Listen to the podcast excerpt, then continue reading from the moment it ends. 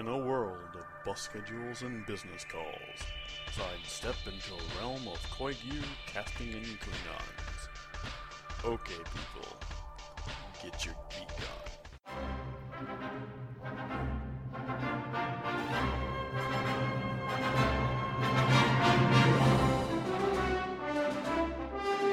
Everyone, it's November 17th, 2017, and you're listening to episode 118 of Knit One Geek 2. I'm Karen, I'm Maggie. and we are coming to you from the Border between the United States and Mexico, and we are playing Cards Against Humanity. Fine, don't do it then.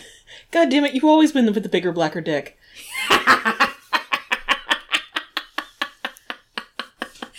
yes. And if you don't know what that refers to, Google it. Not the bigger, blacker dick. don't don't Google that. Holy crap. No, I'm not telling you Do to Google not. that. Google the other part. The border and Cards Against Humanity. Merry Christmas. Anyways, moving on. Hi. Hi, everybody. Have you missed us? Have you forgotten us? we still love you. Yes. We did not take this extended hiatus on purpose. yeah, I know. things happened. Yes. Like like life things. Yeah, it, it's amazing. You know, when one has a full time job, it's amazing how, how much time one does not have, oh, except for on weekends. And even then on weekends, it's like, oh crap, now I need to do everything. Yes. And sometimes the everythings are not in, at home. Yeah. Sometimes the everythings are in Toronto or Yeah, well, especially because like I was at Fan Expo, and then you know, like I went away to the wedding. yeah, you were at the wedding. I was sick. In, My like, parents early were in town. Your parents were in town. It was Thanksgiving, and then it was Rhinebeck, and now it's holy hell. How is it mid November? Um so hi, we still love you guys. We did not mean to do that on purpose. But hi, a lot of stuff happened. yes. um we're not going to cover all of it Yes. because you've probably heard a lot about it. Yeah. So we're just going to move on. Yeah. Okay? Move along, move along, nothing Yeah, to see we'll here. catch you up kind of on, on what we've been up to, but you know everything else, obviously. Yes. yeah. By the way, if you hear any crunching in the background, it's not us gnawing on the bones of our enemies. It's my cat. Damn it. decided to start eating her food. Yeah, I can't bring the bones recording. of your, my enemies into your house because your mother won't let me. She barely lets me bring the bones of my enemies into the house. I have to keep them in the basement. I did forget the uh, penguin carcass to drink out of, though. Ceramic penguin carcass. Basically, last year at the cri- I love saying that and just getting the looks from people. You know those Well, Christmas. especially considering we've just been discussing the bones of our enemies. Yeah, I like, know, that's why I was I like, wait a minute, is I this? thought, I thought the segue was perfect. So you know the really corny uh, gifts, the prices you get at office Christmas parties. Mhm. Last year, I won a ceramic mug that had a penguin body with a scarf, and it has no head. so, like, I am not drinking out of his cranium. I am drinking out of the neck of what is a ceramic penguin body. And no, before anybody asks, there was not a head piece that was also like a sugar bowl or another Yeah. mug. There is just nothing or even just a lid that somehow or even lost. just a lid. It's just a ceramic penguin carcass. and I drink from it when I play World of Warcraft. Be- seems perfect. because it seems like that should happen. Yes. So, anyways, hi. Well, I, I did post on Instagram about how I really wanted one of those copper sort of Yes, you did. You they have. did. At, they have. They conveniently have at chapters You and you are you just for D and D Yeah. and probably Pillars of Eternity. yeah, Nerds. very much so. Okay, so Yes. So let's go into what the hell we've been doing. Yeah. This is going to take a little while, and we are kind of try going to try and do the the Cliff Notes version of it. Yeah. But still, a lot of stuff has happened. Well, previously on Knit One Geek 2, um, I think the last time we spoke, it was right before Fan Expo. So, how did that go? Squee.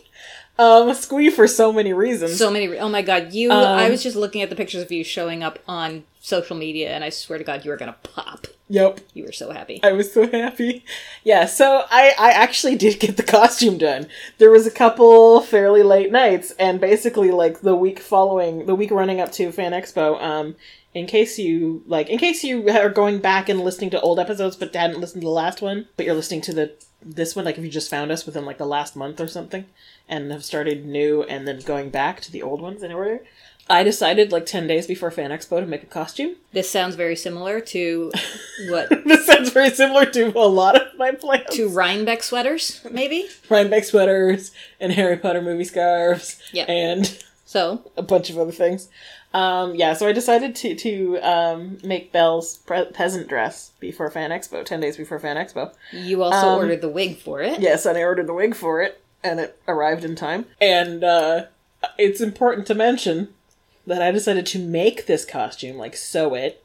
And up to that point, I had sewn uh, some project bags, some mostly drawstring, maybe like three bags that included zippers, and a pair of pajama pants. And then I decided I was gonna sew a dress with a fairly fitted bodice and to um, basically draft a three quarter circle skirt to attach to it, as well as the a three quarter circle skirt for the petticoat and an apron. You is a special kind of loco. With like, and, and by the time I got the fabric and was able to like cut out stuff, it was more like a week before Fan Expo. And I mentioned like I have a full time job now, so it was basically like two weekend days and then every evening leading up to Fan Expo and every single evening basically like the instant I finished dinner I was downstairs in the basement sewing for like 4 hours straight mm-hmm.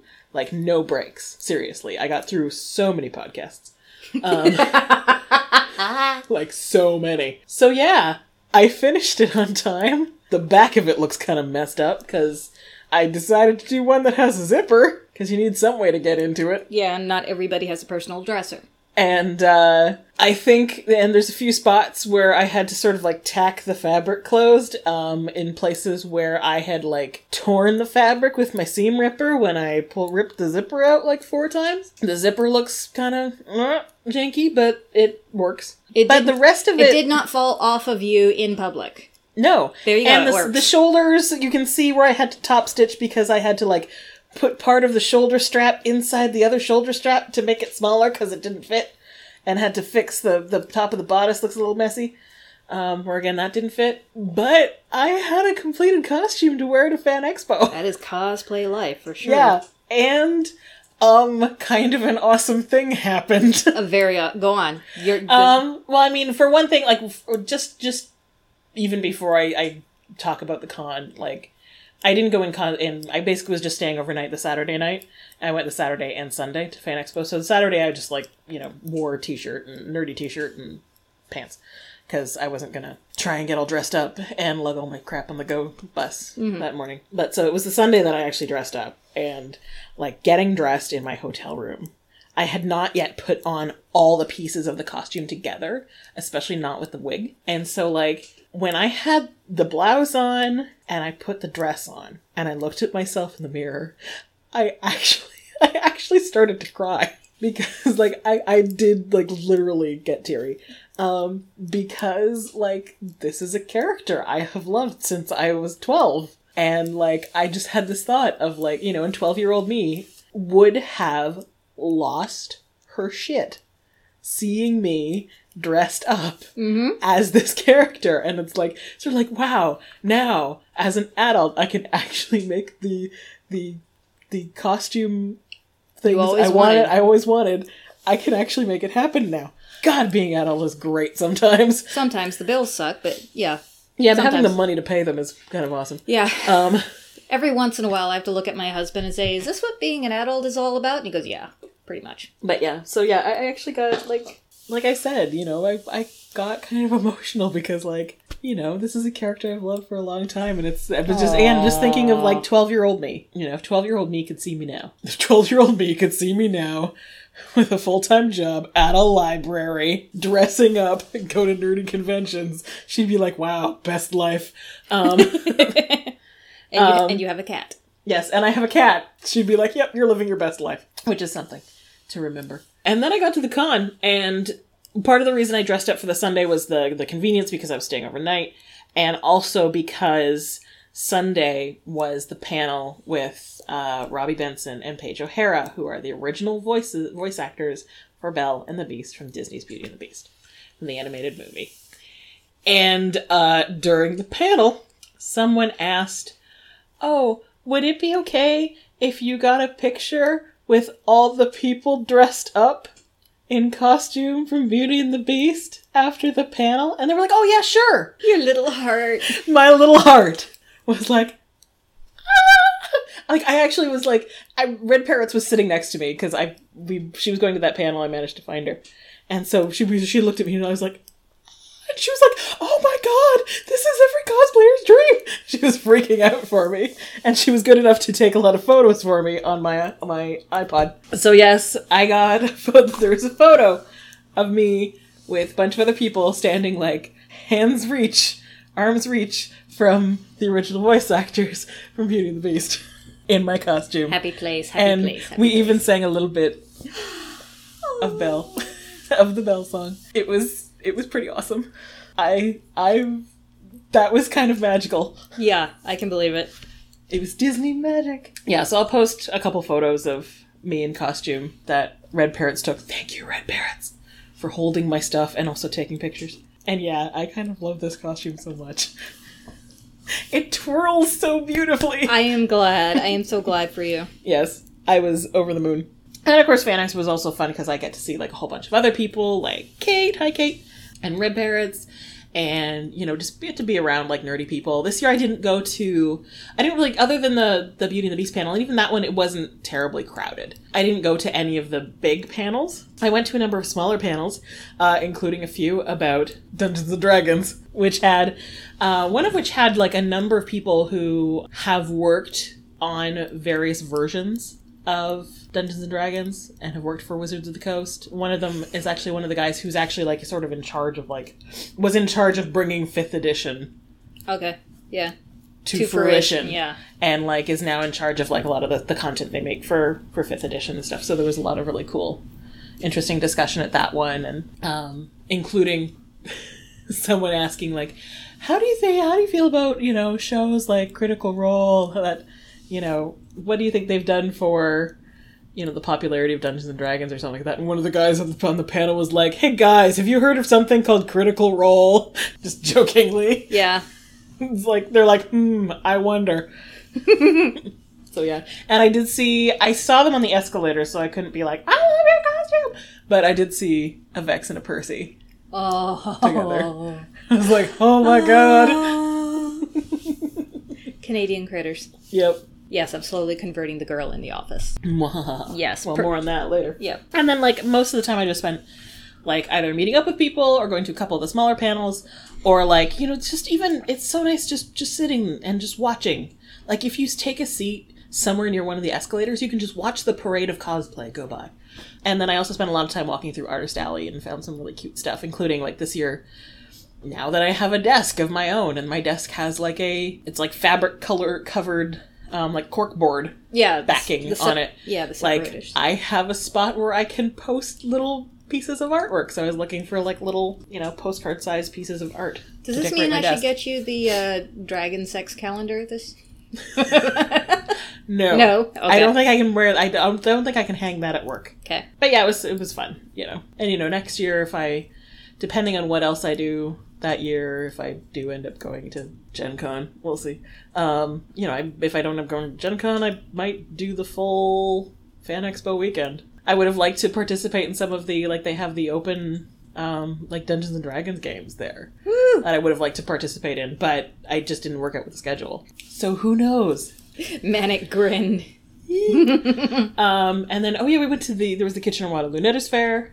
Yes. which was different this year because like for some reason something with the booking like they had to put it in a different area so it was in the setup was a little Yeah. different this year i think i prefer previous years Yeah, me setup. too. it was a little odd because it was, it was- in Because it was recessed down on where the in basically in an ice rink arena. yeah and they had laid the ice like they had like mats on ice basically that you were walking on but like and then they had other booths like up in the hallways around the arena but it sort of had the effect of like you never knew what direction you were pointing in No, you weren't. It was it was a little bit. or what direction to go if you wanted to like say go from one booth down in the arena to a specific booth up around it you just sort of had to be like okay I'll just go up and then just walk around until you find it Yeah, labyrinth style. yeah Don't take your hand off the wall. but it was still fun and there was still lots of cool stuff i forget what I got. I got one of the um, Indigo Dragonfly, uh, the sort of variegated gradients. I know, and I got a. I did get a kit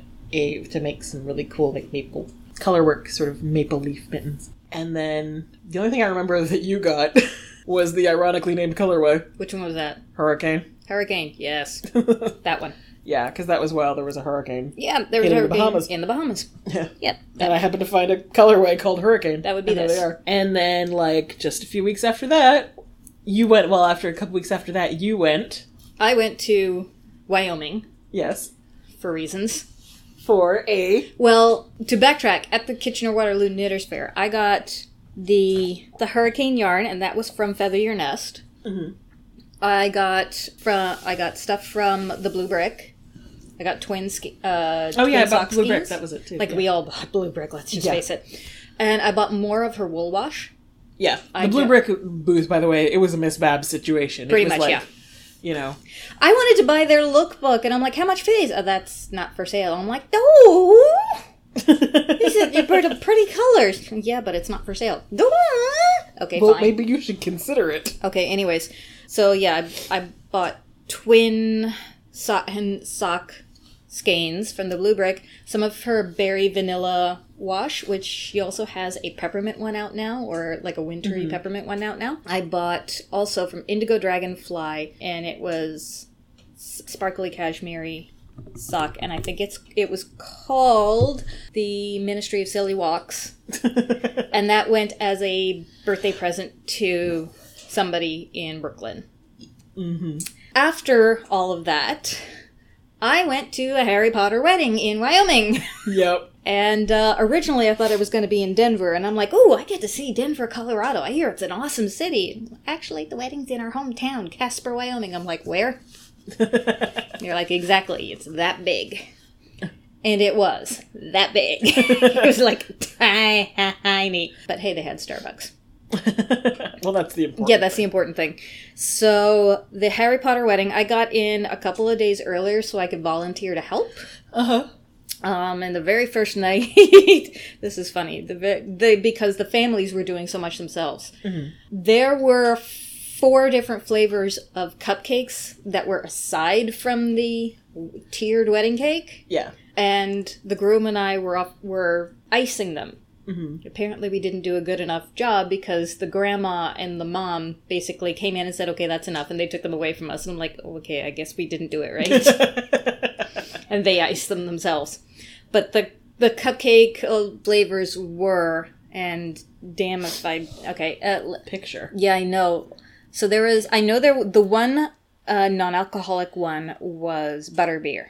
Ironically enough. Yeah, funny enough, which was basically had a butterscotch, you know, drizzle and stuff like that. There was a Avada Kedavra that had tequila in it, and I think it was called Tequila Kedavra. Yeah. Uh, there was Because that'll kill you real, real quick.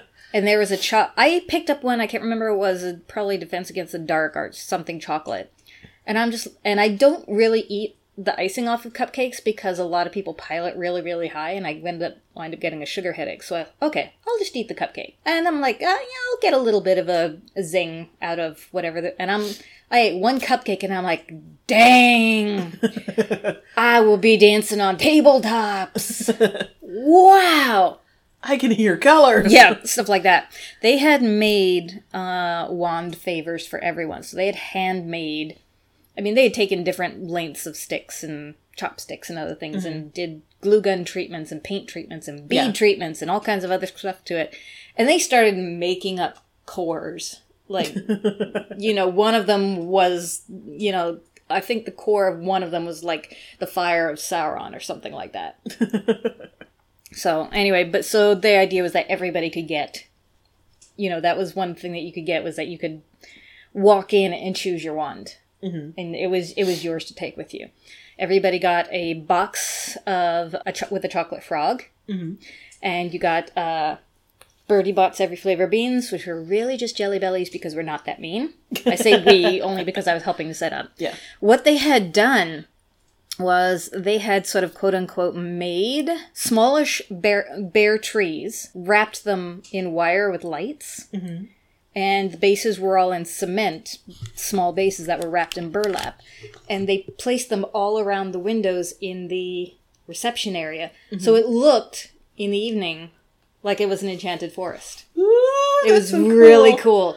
And each of the tables had a different theme, and they spent all year getting stuff from thrift stores and garage sales, things like books, deer statues, raven statues, owl stuff, um, dried flowers, and anything that looked magically at all.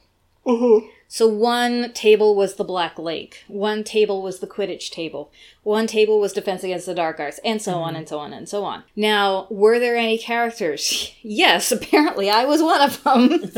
I was channeling Rita Skeeter because the, apparently that's I didn't plan on it. It just turned out that way. There was an intentional. These were all intentional characters. There was Trelawney. Sorry, I I, Yeah. I lost my Harry Potter avenue there. There was a Trelawney. There was a Bellatrix, and sorry, I keep sucking my teeth.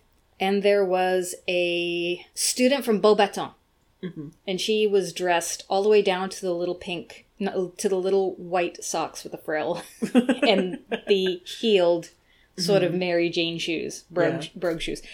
And she had the outfit made for the occasion, and she even had the tilted hat that Yeah, looked like a hat. teardrop on Yeah. the top.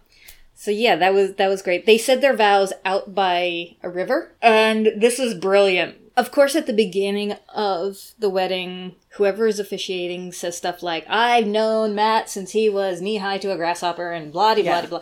But when it came time to do the actual vows, he took his jacket off, and I thought he was wearing it because uh, we were standing out by a river. But no, Yeah. he had a costume on underneath, and I'm like, "What? You're you're a minister. You're doing you're doing that thing." But he pulled up. He put on a costume bishop's mitre, Yeah. and then, as loud as anybody could hear, he goes, "Marriage, marriage is what brings us together." Today. And from what I understood afterwards, the bride did not know that was going to happen. but she rolled with it. And I uh, and I was listening to the conversation afterwards, and the groom said he told us he was going to do that, and she goes, "I was not paying attention to that part." so I'm glad she liked it. Um, the only sort of weird uh, moment was the father of the bride dressed as a Jedi, and I'm like, okay. okay, it's a geek. I give you credit for that, but Did you intentionally do this just to punk them, like or just to be that dude, like intentionally? because I know as father, like I know you can get access to costumes. yeah, as father of the bride. I know you can. So this is either a, a punking of the whole theme, or you just decided, fuck it, I'm a Jedi. I'm a Jedi at a Harry Potter. At Fuck a- it, this is a crossover fanfic. yeah, basically. So I'm and I'm like, it's not my wedding, it's not my family. I've got no place to say nothing. But you know, and everybody else was just showing up in their house colors, so they would wear stuff like black and gold for Hufflepuff mm-hmm. and stuff like that. And the kids that show there was a Hermione. There was an eleven-year-old Hermione, and she had even crimped her hair Oh so that it God. would be puffy. So it was all poofy. Yes. Oh my god, that's adorable. It was great. It was great. And there, it was really, really windy in the evening, and there was lots of video of various people just going out onto the grounds because it was a big country club golf course type Yeah. thing. And they would go out on the grounds and do stuff with their wands, with their with their Their robes cloaks all poofing out poofing out behind them, behind yeah. them. It was great. the only thing I wish that I sort of missed Mm-hmm. was they had taken because I had helped the groom brainstorm and he had taken one of these ideas and I saw it being made Yeah. was a fake wall with picture frames on it that you could go stand behind so you could be the animated living pictures and you could Yeah. lean out of the picture and do stuff like Yeah. that. I didn't see where it was set up. Okay. So I didn't do one of those Yeah. pictures. But mm, you know what? They've got pictures of other people doing it, and I'm like, yeah, that's fine. Yeah. It was a really good time, and uh, the bridesmaids were all in Celtic, you know, with the long bell sleeves in vivid summery blue, which stood out beautifully against all the fall foliage. Mm-hmm. And the bride was she was she's a Gryffindor, so she wore her house colors. She had a neutral chemise underneath with a maroon jerkin over the top, and mm-hmm. all of her jewelry and all of her accents were like gold and burgundy and stuff like that. And mm-hmm. all of the boys wore the house color, their house robes. The the groom even had his robe was made and lined Yeah. in maroon, and he even had a pocket specifically wand for his pocket? wand. Yes, it was great. So it it was a lot of fun, Yeah. and I'm very happy for them. It was it was a really good party, and I'm glad I went. Mm-hmm. it's the geekiest thing I've ever. But I'm so happy that it's. They did, and you, they did as the two families, not just the bride and groom, but the parents and the siblings. Mhm. They did Thriller. they did the dance to Thriller. like I am out of my league here. so because I went to Harry to the Harry Potter wedding, I had to skip out on going to Rhinebeck because finances. Yeah. But you went to Rhinebeck. Yes, it did. Yes. It was amazing if it was way too damn hot. Like, what in the hell? It was like 20 something degrees. Not sweater weather. Yeah, no, definitely not sweater For weather. anybody who does not understand the Celsius scale. Yeah, it was not like sweater weather. 80 degrees, 90 degrees for, for Fahrenheit. Yeah. with like the, the sun beating down on you and stuff. It's like, yeah, I, most days, I was getting a little overheated because I was wearing like one of my log sleeve t shirts underneath my black um, Agents of Sheep shirt and jeans. Yeah. And it's like, this is crazy. Because everybody likes to show off their Rhinebeck sweater. Yeah, I know. And how do you do that? You like put it on a scarecrow and carry Yeah. it around on top of your head. And the other thing that wasn't great about the, the warmth was that there was tons of yellow jackets everywhere, Oh. which are basically I don't even know are they are they they're not hornets. I don't know what to. They're not wasps. They're not bees, but they're in that sort of family. They're assholes. And there were tons of them around the apple cider donut stand Oh. because of course they've got all the open things of sugar. Yeah, but I mean other than that, Rhinebeck was awesome as usual. Yes. Um, I drove down this year with um, I I drove down. I rode in a car that someone else drove. You were the navigator. Um, yes, I was the navigator with uh, my friend Rebecca from North Bay and our fellow Knit Night attendee Sydney. and it was Sydney's first time going to It was Rebecca and Sydney's first Ooh, time. They double were both, dose. They were both Rhinebeck versions. Double dose. virgins. So yeah, they were. We I went with. We drove down. We basically drove all the way from Niagara to. We were staying in Saugerties on the Friday, which went really well. Like we were. We suddenly sort of realized, like, oh, we've been on the road for like three hours, and it doesn't feel like it at all. And you know, we made a couple stops for gas and food and stuff, and then got there. Got to the house we were renting, which was really cute. It was this really adorable little cottage, like right next to the Esopus Creek, right next to next to Esopus Creek, and there was like a little dock, and like you could like sit out on the dock in the morning, and it was so pretty. And this really cute little cottage. We got there like you know four in the afternoon, so you know made pretty good, made really good time, uh, getting there. And we went to, of course, that night we went to the Indie Untangled show because we were staying with. Uh, it was three of us and uh, Lexi and Melissa in that house. And Lexi was vending at Indie Untangled, so we went there, of course. And like we went, we got there like little after six. It was crazy. Really? It was, it was so busy. It was the busiest I've ever seen it. Cool. Like last year, I think last year I don't remember it being that crowded, but I think we got there later. Like I think we we got there fairly late, Okay. like around six thirty seven Yeah. Yeah. last year. But yeah, it was nuts. Like dangerously nuts. like very hard to move around sometimes nuts. Like I really hope the fire marshal doesn't turn I was gonna nuts. say, is the fire code potential? Okay, we're not It gonna was- bring yeah. that up. We're not gonna bring that up. Yeah, it was like yeah, it was pretty crazy. I think my, part of it might have been like I and this year they had a thing where like it opened at five. It opened at five. We got there like six, quarter after six. Um, and they had a thing this year where like you could buy tickets, these special VIP tickets that would get you in like an hour early. And I think they had like a hundred tickets or something, and they sold out immediately. So that's even with that many people getting VIP Wow. and getting in for the first hour and then being open for another hour.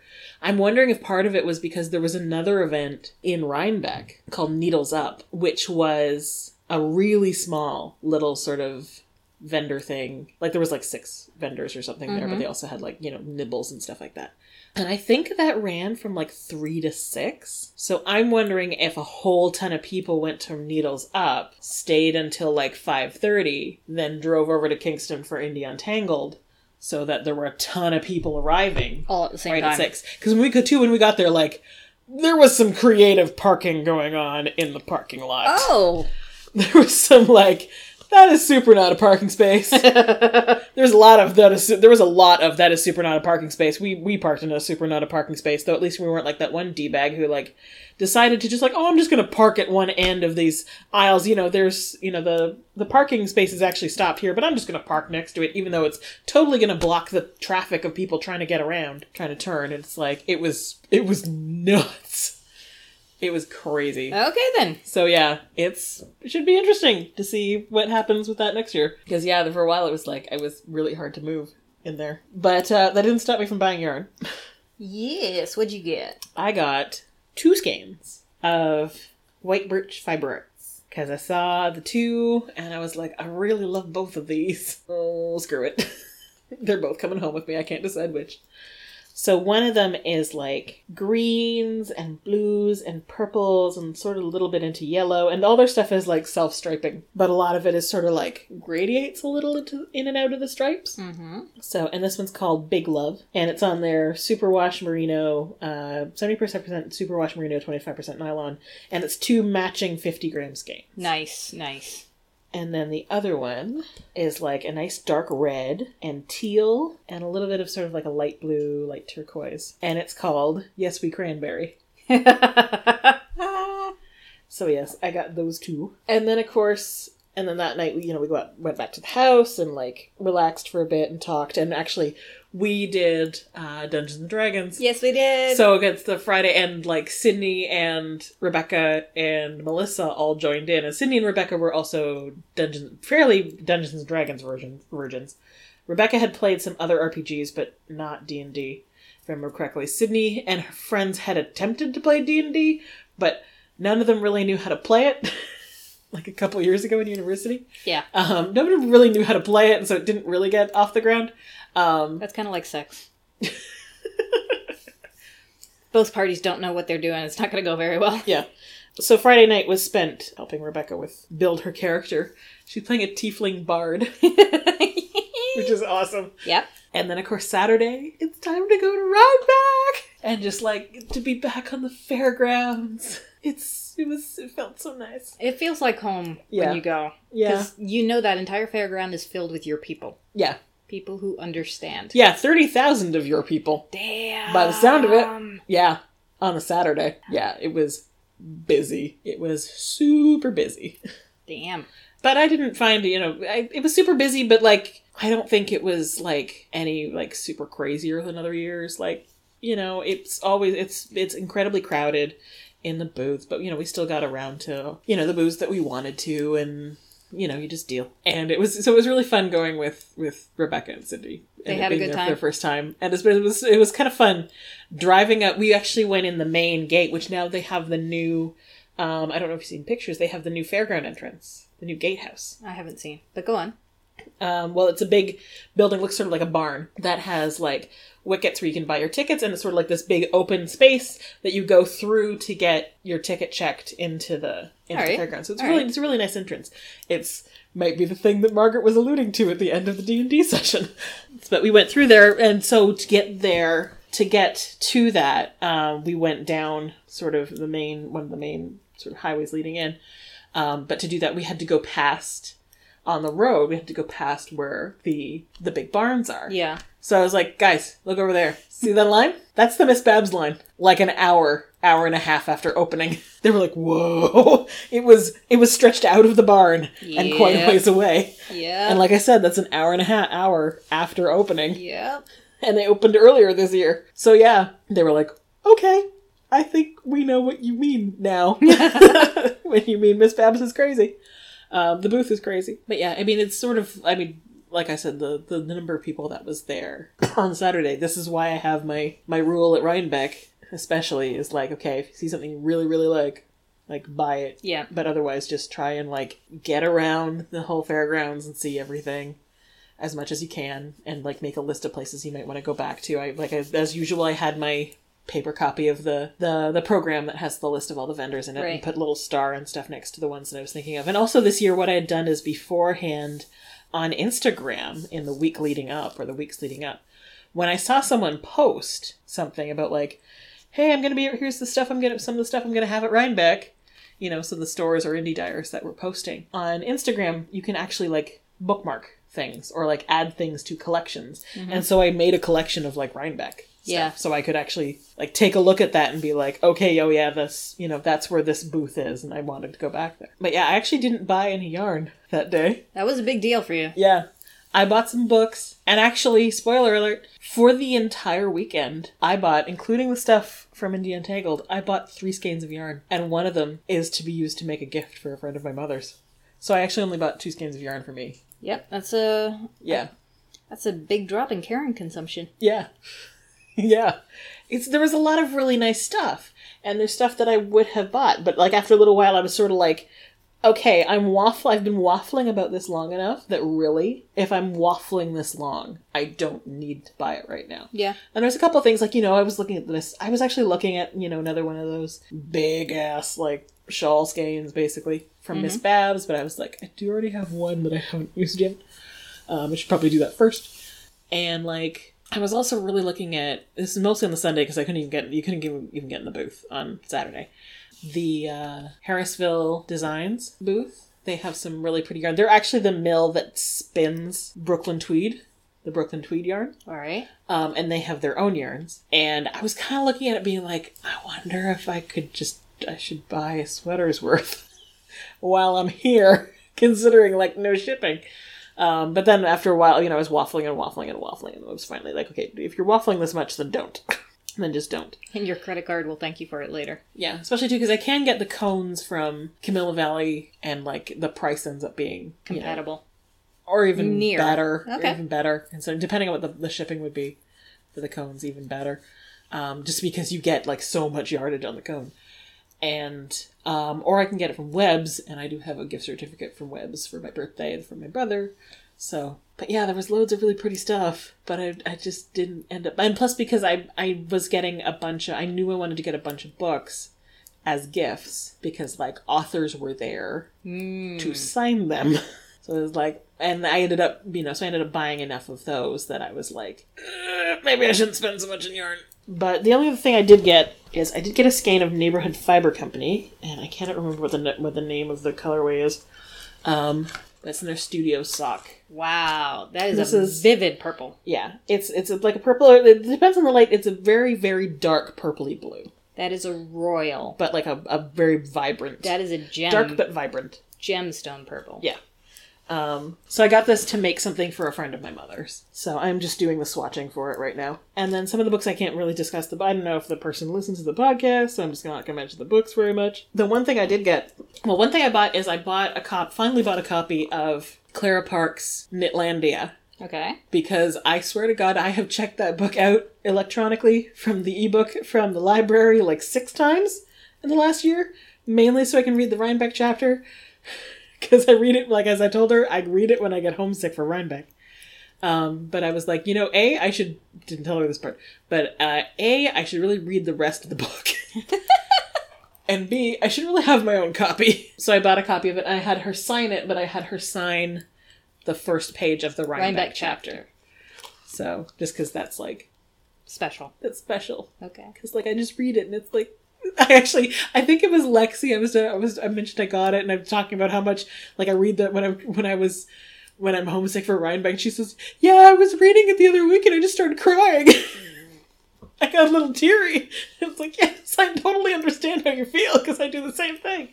One of the other things I got was this one I actually didn't have to pay any money for because this is an advanced reader copy. It's for a book that's coming out in March 2008 uh, by Alanna Okun, and it's called The Curse of the Boyfriend Sweater Essays on Crafting. So I haven't had a chance to read it yet, but I will definitely have to. And she signed it. Yeah. So she was handing she was handing out ARCs of it. So I'm like, ah, yes, free book, thank you. You know, there's things like the best places to knit ranked. One called Okay, so here's why summer is the best time for knitting. Things I am better at because of crafting. Things I've used knitting needles for besides knitting. So yeah, I'll have to read that one and give y'all my input on it. But it looks like it was going to be a nice sort of cozy reading about knitting when for times when I can't be knitting or want to need to take a want to take a break from knitting because one's hands do eventually Get tired. get tired of the knitting. dry and whatnot. Oh, and one other little thing I got. I did get uh, from Marcia, One Geek to Craft Them All, or Etsy.com slash shop slash One Geek. She has the Critical Role inspired stitch marker sets. And so I just had to get the Percy ones. Yep. for my Critical Role boyfriend. Back off. We can share. Vex will kill us Vex both. would kill us first. Um, yeah, so like I yeah, I had to get them. And I'm not sharing with Scanlan. Mm, no. If you've seen the episode, you know oh what that means. god. Oh my god, that was the best. That was the best. Oh my god, that was hilarious. That was just a gift. That was fantastic. Yes. Anyways, moving on. Anyway, but yeah, so I had to get the Percy ones. And then yeah, so so Rhinebeck was amazing, and we did, and then Saturday night we did D and D, which was awesome. I was there uh, on a computer screen. Yeah, you were there via Skype, and the rest of us were at the house, and it was it was so much fun. It was a lot of fun, yeah. I love D and D so much. And I was swearing a lot. But that's my character. yes. She went off in search of tea. And hey, you got to meet the t- meet the tiefling bard first I did. when we ran into the other party. I did. And I think Rebecca and Sydney both took straight to D and D and really enjoy it now. So Yes. after More nerds. after Rhinebeck was Canadian Thanksgiving. no, before Rhinebeck. Canadian Alright. Thanksgiving was like two weeks before Rhinebeck. Sorry, other other way around. Yeah. For Canadian Thanksgiving, um, I had been working on a shawl for my mother on the loom, hmm and I had ordered yarn specifically for this. And when it arrived, I, I was looking at it on the con, going, "Oh my goodness, that's mighty thin! Yeah. Oh wow, Yeah. okay, Yeah. And it was a uh, it was a shawl, not a scarf, Yeah. but I got it done the night before my parents arrived. like it literally got its bath and hung up to dry and i got and i wove in any ends and snipped off any ends and the whole bit and got it into a box the night before my parents are showed up but my mom has worn it very frequently since and she said she's gotten a mm-hmm. lot of compliments so i feel Yay. a lot better about that Yay. and the next project I did was in frickin' DK weight because reasons. Yeah. 'Cause I, I was sending back and forth the shuttle going, oh my god, I can actually see it growing before my eyes. This is fabulous. Not like being in knitting purgatory where you're sending the shuttle back and forth for what seems like hours listening to a podcast and you've only made it an inch forward. Yeah. Ah, fuck. So yes, that purgatory extends to weaving as well. I learned things on that project. it was a learning experience. Very much a learning experience. Apparent my dad has asked for a matching one and I'm sort of sitting at the other end of the of the phone line going, "No. Well, at least if you I will go one step thicker." Yeah, or like I mean, too, if you make it for him, then maybe you don't need to have such a deadline for it too, so you can take your time. Christmas. Yeah, Yeah. or you can do it for after Christmas. Doesn't have to be a Christmas. But you have to remember my dad's down in the Bahamas. So, Yeah, there's a thing called mail. Yeah, it's expensive to get stuff there. Yeah, true. Yeah. I'd have to put it on the back of, you know, a turtle or give it to my brother for the next time he goes down to Nassau. But anyways, Yeah. Oh, and I should mention, like, I totally forgot to mention. Yeah. Oh, yeah. I knit a shawl for Rhinebeck. and you got it It was just a small shawl. It was a small shawl. I just I got the yarn from. It was yarn I got from the Blue Brick at at the Knitters Frolic because like in about yeah early September I was sort of once I got the Belle dress done and I could think of other things. Um, I was like, you know, I'm not knitting a sweater for Rhinebeck, which turned out to be a good thing uh, considering the weather. But I was like, you know, I could probably do. I could definitely do like a small shawl out of fingering weight yarn, and it'd be kind of nice to wear the blue brick there. Especially because the blue brick is something they don't really have in the States. so if someone asked me, like, oh, that yarn's really pretty, where'd you get it? Oh, it's from the, book of a, a place From called Can- the Blue Brick in Canada. Canada. You probably have never heard about it. Adjust your hipster glasses. Yeah, hipster glasses. But yeah, so I got some of the Blue Brick. It's her merino cat. It was her merino cashmere blend, uh, Manitoulin merino, I think it's called. And it was in the Kim's Barn colorway, and I knit the Three Wishes shawl That's a nice by Nim colorway. Teasdale. That's one yeah. of her originals and it's really nice. Yeah, and it was only after I decided the shawl I was going to do and sort of needed to get started that I realized the shawl was beaded, and I was part of me was like, shit, I did not plan for this. So, but I did end up getting beads for it. Um, I found some really nice sort of beads that have sort of very various sort of colors, and they were like clear glass, and then the metal inside had been sort of like fire Yeah. touched so that it was various different colors, which worked really well with the gradient yarn. And I used my uh, Fleegle beader that I got from uh, Miss Babs a couple years ago at Rhinebeck, which is a little tool that allows you to like put a whole bunch of beads on this little needle, and it's got rubber stoppers to keep them from sliding off, and it's got a little notch at the end that you put the yarn in. And when you need to put a bead in, you put the yarn, the stitch in a little notch, flick a bead over the end, and then I would usually just put the, the beader down on something with that inclined it a bit so the beads didn't run off.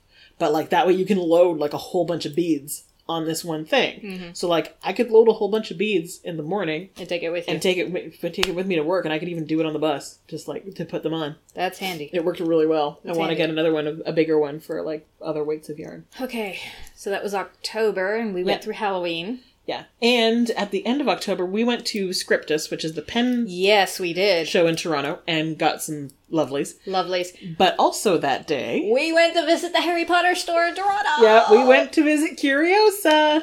And you guys, It is everything you wish for. you guys, It this is- place is magical. it is beautiful. It is magical. It is everything you think of in Diagon Alley. yes. Like they're they also have. I mean, I was coveting the desk to begin with, but they have this huge painted cherry red secretary desk with all Yeah. the drawers and everything like that, and it was filled with sa- examples and boxes of wax seals and stuff like that. But I'm also drooling over the frickin' desk. Yeah, it was amazing. And they're one of the few places that have like limited edition official licensed like prints of some of the like designs and artwork they did for the movies. So Yep. like they have prints of like Book covers. yeah, like the book covers for the textbooks. Yeah. And like, you know, there was one you could get a giant giant poster which was the black family tree. Yes, and it was nice to see that. And it was like the art department's design for that for the the tapestry. that that was really cool. I liked seeing that because that was something I Yeah. I I was trying to figure out when I read the books about that. Yeah, and they had all kinds of other like really cool stuff. There was like this little map of like of Diagon Alley, which shows like the locations of all the different stores and stuff. And it was like, oh, I could drop some serious money here. And they have like all kinds of neat little things. They have like they had some really cool like wallets, and they had wallets that looked like the the letter, the envelope from Harry's Yeah. Hogwarts letter that I was so tempted to get. They had satchels and they hmm. had posters and they had stationery and They had jewelry and pins and yeah, stationary things. And, and some of them are like official Harry Potter things, and some of them are just things that sort of fit with that genre. genre or that sort of theme, that sort of Or aesthetic. a little bit on the eclectic side. Yeah, it was really cool. I would highly It- recommend if you're going to Toronto. I mean, it, it, it's worth it just to stand in the store and just look around because it is crammed feels full magic. of full of stuff and it is beautiful. and up on top of one of some of the ca- the bookcases that had the purses and stuff, they have little cauldrons which stir themselves. Yep. It's so awesome. Brooklyn people, you guys need to come up Yeah, to Fan to Expo this. next year. And we need to go to this store. Or you just period, you just need to come up to Toronto, A. Or B, like you can come up to Fan Expo next year. I wonder if they're doing anything special for Christmas. It's generally like getting 20% off for everything, guys. Because of the difference in the Canadian dollar right now. I wonder if the store's doing anything for Christmas. Like how would you I have been tempted to go to Toronto in the next couple weeks. I may have to go. like how would you decorate that store even more I may have to take a peek at their. for Christmas? I'd have to take a peek at their their Instagram. Yeah. We So should do this later. Yeah, that is fun. Uh, yeah, so that store is amazing, and you need to go. They don't have an online store. Very No. sorry. And I know somebody asked about that, but apparently it's it's uh, more than what they can handle at Yeah. the moment. Yeah. And I should mention too, considering all the discussion, because it was around that time that uh, you know, last time I mentioned that Must Stash yarn had the Beauty and Her Beast self-striping yarn colorway, Uh-huh. and that I had been foiled so far of getting it. Well, I got a message from a lovely, lovely listener who said, "Oh, she's usually at Stitches Wherever she lives. Stitches wherever. Um, I can't remember which Stitches it is or what the official name is. I know the general area of the the country she's in. But she's like, she's usually there. I'm sure she'll have it. I can totally get it for you. And as it turned out, Must Stash was not at that show, but she had emailed the person at Must Stash and said, Hey, I know someone who really wants this colorway. Could you let me know when you post it? And so Must Stash sent her an email when she posted it for sale. And so Look what she got. I has it. Thank you, Denise. I have the Beauty and her Beast colorway. It's so pretty. I did think on Halloween too, like because I, I wore the Belle costume to work for Halloween, even though I'm working in the basement, not with the public anymore. I was like, screw it, I will have to go upstairs a couple times at least, I wore a squid hat. and it was for my you know coworkers as well, and of course because and because I, I wanted to wear the costume again. Yeah. Also, because it, it's lots of fun going. I, I took the stairs a bit more that day because, like, especially down. Because when you go down the stairs fairly rapidly, the skirt sort of poofs a And little twirls and, Yeah, it and ripples. Yes. So, but I, I had sort of the thought that morning that I didn't have time, and I was like, oh shit, I should have wound the, the Beauty and the Beast colorway.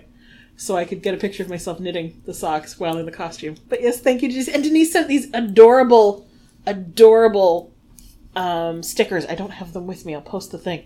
Um, she sent me adorable stickers with it, including ones that were like it's, it's all this art artwork or art versions of Beauty and the Beast and Hocus Pocus and the 2016 Ghostbusters.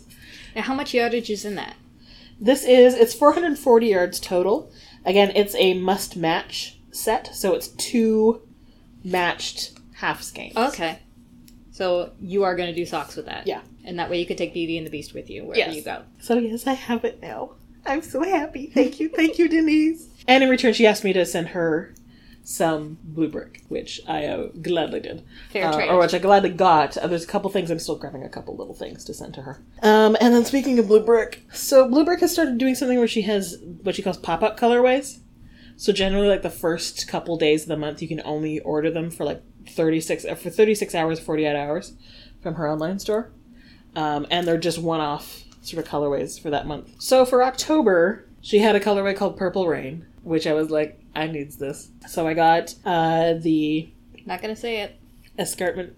Shut it. Not to say it. Shut it. She means it matches what I'm wearing because it has a slight bit of pink in it, and I'm wearing a pink shirt. Um, I got this escarpment DK twin set, so it's two skeins, matching skeins of the gradient, and it's like goes from a, a sort of light lavendery violet into like a more pinky and then darker pink purple into a dark purple into and a gray. Or maybe it goes from gray into violet. I haven't like unwound them yet. And then i also got one of the lace skeins in it because i couldn't decide.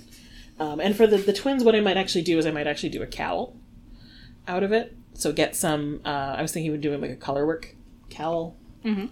I might just do a cowl, um, basically, so that I could do. I could start, say, at like the the one end of the skein, go into the middle of the cowl, at the end of one skein, and then start at the same spot. So, like, say, in into the dark gray, in the center, and then start at the dark gray, Yeah. the next one, and then go back out. So it's mirror Yeah. image, sort of gradient. And then for November, she had one called Blue Christmas. And it was stunning to see. and it was stunning.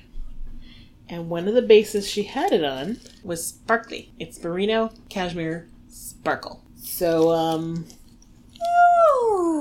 look at that. yep, That is a glacier. it is. That is a magical glacier So that Christmas elves have pixie dusted. Yeah, it goes from sort of a gray into a slightly gray blue into a sort of turquoisey and then into a dark sort of indigo. And I got it on the sparkle base. And it is super pretty. It, I will admit. It is so pretty. I will admit, yeah, that is that is a pretty combination. the noise I made when I opened up the envelope, it might have been vaguely sexual. and I'm only partly kidding. There was a noise that I made that I, yeah, All right then. it's super pretty. So yeah, so if you like the ombre yarns, you might want to keep an eye on the Blue Brick, the Blue Brick Instagram and Facebook, so that you know when that stuff is coming out. And so you can see the preview of the colors, because the colors are pretty. She is now coming out with uh, a bunch of tonals. Yeah, and they're really pretty too. It's like, God damn it, Shireen, you need to stop. And then, in other fibery things, just this past week, Yes. this past weekend, was The sheep to shawl at the uh, Royal, Royal- Winter Fair. yeah Well, or Royal Agricultural, agricultural Winter, winter, Fair. fair. Yeah. Also known as waking up at five in the frickin' morning from a dream with Tom Hiddleston. Oh dear. Yeah, it was not a dream I care to share with my husband. and it was rudely interrupted. Very rudely interrupted. but this is the event that uh, we do every year where we take a. We are given a fleece Yeah. that is still in the grease, so it has not been washed, and it still has all of the usual, uh, Dirt and vegetable matter. yeah, and other things. Yeah. Um, In it. And we have to card it and spin it and ply it and weave it into a shawl of a certain square inch, all within four hours. Yeah. And we And this particular time, we were surrounded by pens of sheep. Yeah. Yeah, we were in the West An- East Annex. Lower East Annex. Yeah. Uh, we were in the sheep and goat ring, which is basically where they had been showing the sheep and goats and stuff um, a few days before. Surrounded by pens full of sheep. Yeah, literally. Which meant, you know, the smell was interesting. It wasn't as bad as I thought it was going to be. It wasn't as um, cold as I thought it was. Yeah, it wasn't be. as cold as it was going to be because that place is not terribly well heated. No. Though, I mean, it wasn't as bad as I thought. The smell wasn't as bad as I thought it was going to be when we were in there. Um, I did need to leave every single thing that I wore and brought with me in the basement for a couple days to air out. Yeah, mine. My stuff went straight to straight to shower and straight to laundry. yeah, I went in the shower and stu- like the do stuff not- I was wearing went in the laundry. Do not pass was go. Do not collect Yeah. two hundred dollars. Go straight to cleaning. Yeah. Or at least airing out like my coat and everything and my the bags of stuff that I brought. It was just downstairs airing out. There's a lot of that because whoo. There was also the Yeah. um, cow dairy uh, Yeah, the- milking demonstration that I think was only fifty right feet away from us. Yeah, judging by the sound of the the patter that I kept hearing all day. Learned more facts about cows. we did. We did. When I wasn't listening to music. And so every year we have a theme. And this year we did. We were celebrating uh, this women's 100 years of voting rights in Canada. Yep. And also just the Suffragette spotlighting the, movement. the the women's movement overall, like sort of sort of the the reflecting on the past and the and the present in one. And we called our our, our title of our our display was She persisted, yes. and we all wore pussy hats. Yep. Yes, we went there. Yeah. We We did. we went there. and our display, because you have to put up a display, and every year I use. Yeah, I print it out on one of our big proofers at work, but I use the trifold uh, boards that you get for you know science fair Yeah. things. And uh, yeah, we did include some fictional characters Yeah. at in our she persisted thing, like um like Wonder Woman and Peggy Yeah. Carter, because guess what?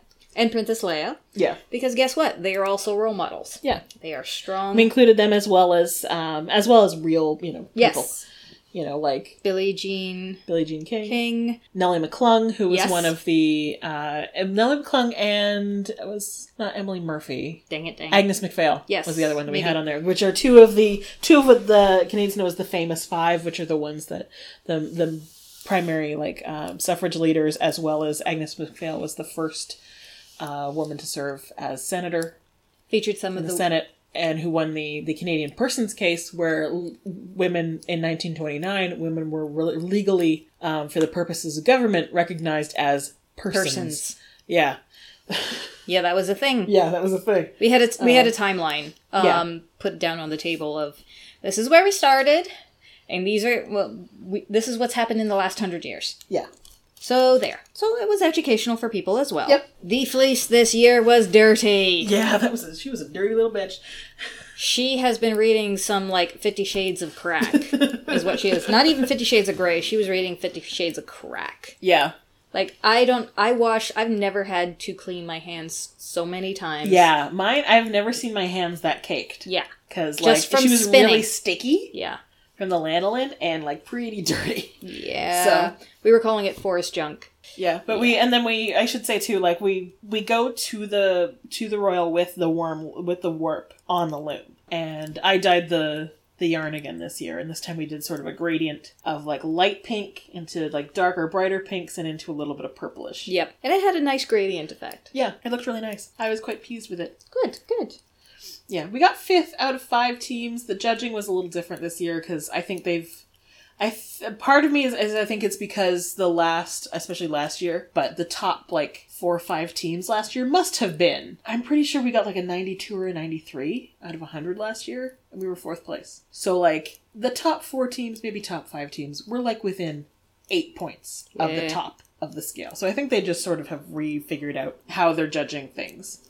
Um, because the score this year was quite a bit lower, even though the shawl was objectively better than like past years with higher scores. But whatever. Whatever. It's again, it's the experience. It's you know, it's again, it's the it's the challenge and the fun of doing it. Like even though it is it is a super long day. Yes. Um, it is like I said, you know, I got home at like five thirty, and I looked at the clock, and I'm like twelve hours ago. Yep. I was making myself a cup of tea I will repeat. before leaving the house, and I had already had a shower and done my hair and my makeup and gotten dressed. I will repeat. Dream with Tom Hiddleston. Yeah, Yeah, I didn't get that back. yeah.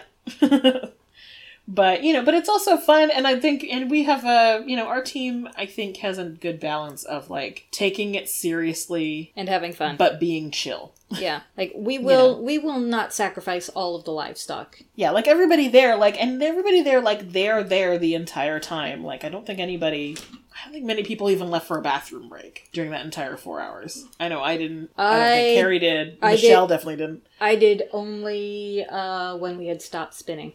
Yeah, once once we once we had stopped spinning, that's when I ran to the bathroom. Yeah. And you do you remember how when it was said that okay, Michelle says we can stop spinning, everybody just sort of like let go of the fleece and Yeah, like, nope, like, not touching nope. it. Don't want it. But I mean, so like we're you know, and people are like steadily spinning and stuff like that, and like you know, checking the loom and making sure that you know things are working well there and stuff like that. But they're not like nobody's getting like taking it so serious that like, seriously that like if someone if people are talking or something like that, getting wound up about somebody you know not spinning fast enough or like you know We do appreciate our two helpers, Cheryl and uh, Sydney, Yes. for keeping people away from the Weaver. Oh yes, and congratulations to Red Parrots and Sydney for entering the drop spindle contest this year. Sydney didn't even know she was going to enter. Yeah. She didn't know she was going to enter until like 10 minutes after it started, or until just around the time it started. And, uh, and I know Red Parrots was like, was determined to enter, but was like super, super nervous, and she got third place. Good for her. So go, Red Parrots! Yeah, I tried to learn the drop spindle and I wind up throwing things, mainly drop spindles. I don't know, maybe now that I know a little bit more about spinning, maybe I should try it again. But um yeah. That's not the easiest hobby for an Aries to pick up. Yeah, and then needless to say, like once we got everything packed up and in the cars and cleaned up, it was like two o'clock, and you, me, and Katie just descended upon the Smoke's Poutinerie Oh, yeah. stand. I mean, I'm happy that there wasn't a line because I would have gotten rude. Yeah. Yeah, we actually timed it really well. There was no line when we got there. Yeah. Um it, it's kind of a tradition. If we are going to be up for this long, damn it, we need calories. And especially because we don't really get lunch No. until after it's until like two o'clock. And by that time, it's like, give me all the carbs. We've got we basically have rice crackers and cheese and things like that to eat and stuff, one-handedly as we go. Yeah. Or mostly just nibble on like afterward when we're coming down from the from the adrenaline Yeah, of finishing it. But after that, it's like, okay, need food. much need food. Carbs. Wonderful, wonderful carbs covered in gravy and cheese curds. Yum. Mm, poutine. Yes. Yeah, so we had fun, but it's also like, okay, that's done for another year. Yeah. that's, that's good. To be to tell the truth, my wheel only came out of the car today. Because when I got home, I was like, okay, I'm taking my body and basically my backpack that had my wallet in it, and I'm getting myself inside. Yeah. And everything else can just go to hell for a little while. Yeah. But considering that it is getting colder, my wheel probably would not appreciate spending too many nights outside in the yeah, car. yeah. So she came inside. Mine needs a good wash, a good clean with some Murphy's oil soap before I do anything. So, further in adventures in knitting, what are you working on right now? Right now, because I finished speak. I finished my husband's sweater. Yay! Um, it is a little tight on him because he gained a little bit of weight in between when I started it and Yeah. when I finished it. But you know, such is life. I was gonna say, well, that's gonna happen when you're in hospital for a few weeks. Yeah. So, um, what I am doing now is I am making my sweater. I was originally going to make a sweater for the boy child, and I asked him what he wanted, and he told me, and I decided no, I am not spending money on that. Especially with the way you're going, you're going to grow out of it within two months Yeah. because he is he is getting ready for a growth spurt, Yeah. and I am not spending money on that. I'm not spending time on that. So no, you don't get one. I am making a sweater for me.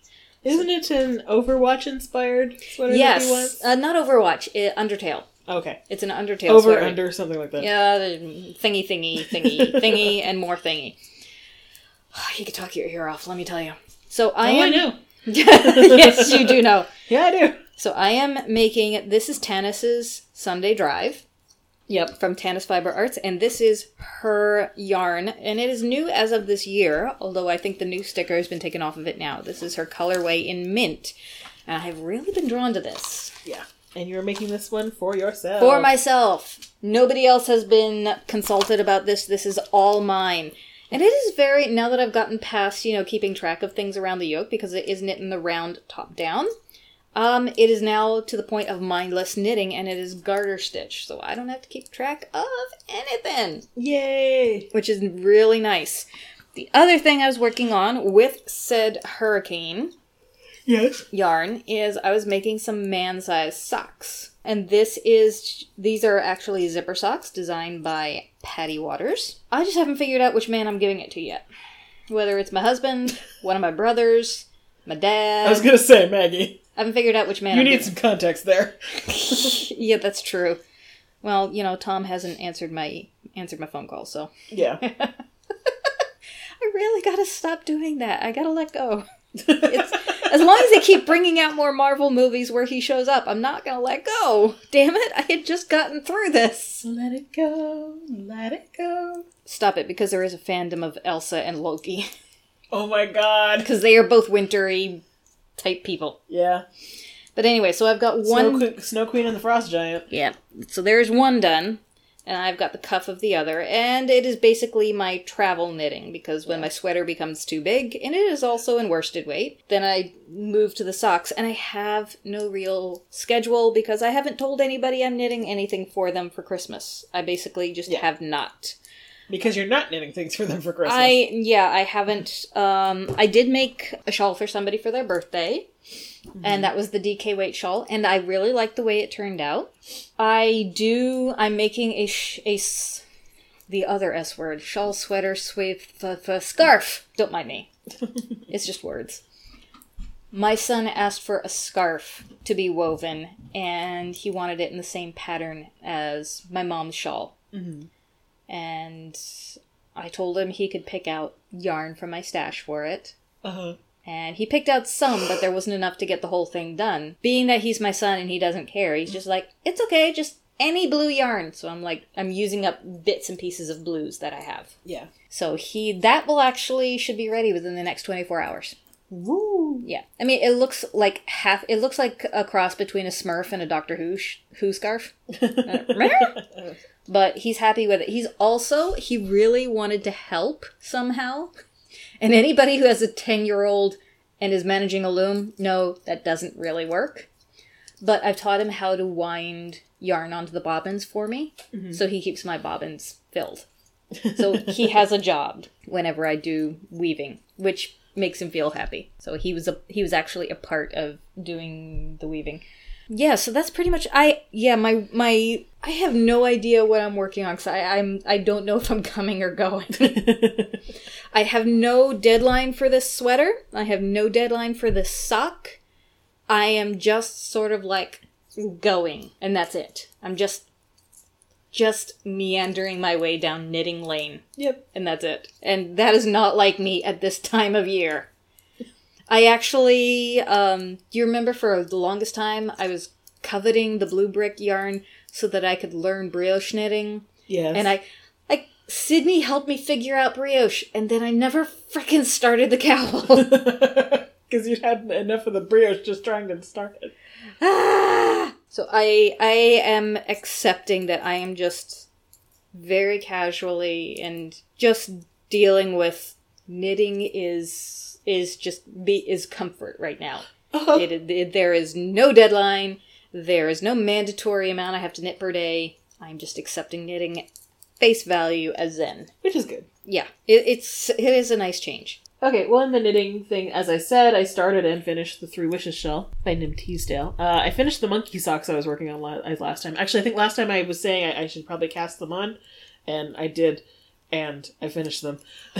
I did start for Rhinebeck a uh, colorwork cowl, which is inspired by Rhinebeck. It is my own thing. Ooh. I searched out patterns myself, so I actually found I found a little pattern that looks like little donuts for the apple cider donuts, and I drafted one that looks like just little barns for the you know the barns Mhm. and you know trees, and I found a you know a border that's like leaves that looks like fall leaves and stuff like that.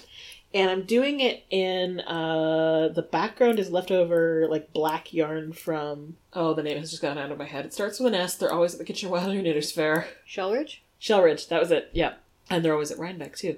Uh, I, the background is black Shelridge Farms that I had left over from a few things. The colorwork stuff is done in the Falling Leaves colorway uh, by Dragonfly Fibers that I got at Rhinebeck Okay. like last year, or the year before. So I'm doing it, like I said, it's and I'm gonna have one a little pattern that looks like mountains and stuff, and then the center one that I'm gonna do, the big sort of center thing on the cowl, is going to be like a, a traditional sort of like Fair Isle Nordic like star pattern.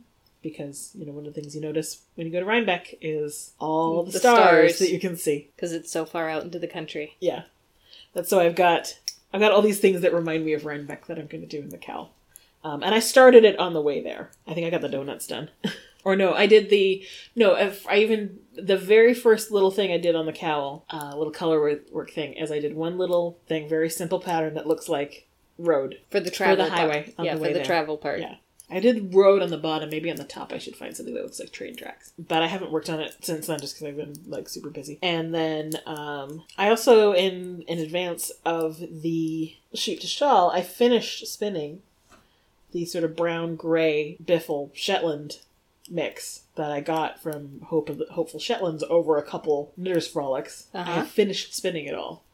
Uh, so I should actually measure out how much I have, like what the yardage is, and, and figure out what I'm going to do with it. I think I'm probably going to do like a shawl sort of thing out of it, and it's it's lovely and like rustic looking. Cool. And very good for coming winters. Yes, and especially I I should work on the sweater soon, and I also kind of want to figure out like a larger shawl project sort of thing, because uh, where I work now it is cold in the basement. Partly just because it's the basement, but also because the department I work in is right near the shipping receiving doors.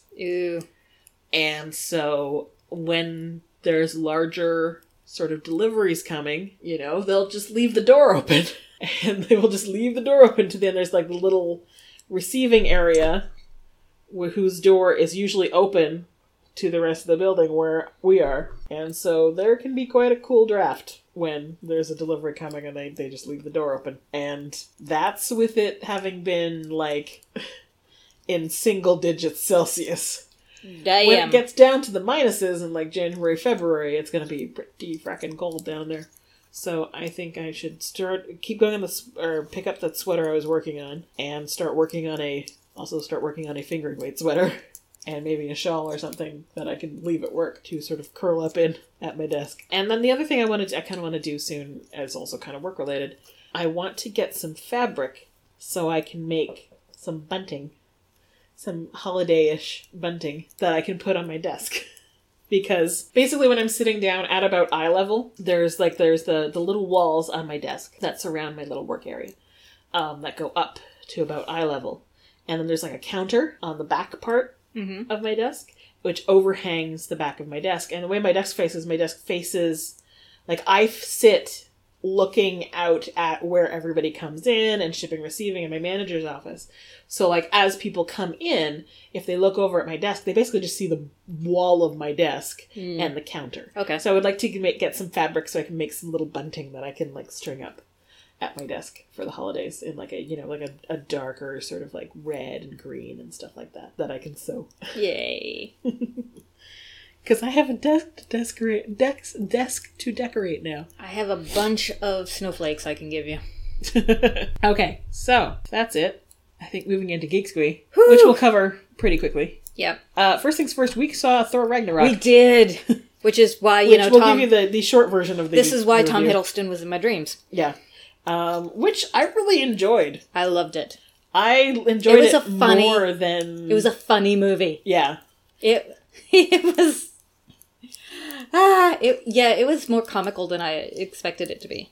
Yeah, this one eh, they leaned more toward the campy, and I think that was a good move. I know there's probably people who are probably pissed about it, but whatever. I thought it was a good move with Thor to, to sort of, it's sort of a, a switch from from the tone of the last two. I mean, the last two Thor movies they've had their comedic moments, but especially the last one, it, it verged into more serious. And then this one was a, definitely a big tonal shift if you just look at the Thor movies. Mm-hmm. And I think it worked really well. I think it's kind of where it needed to go, um, especially as the Captain America movies have been more serious and the Avengers movies have been more serious. I kind of like that.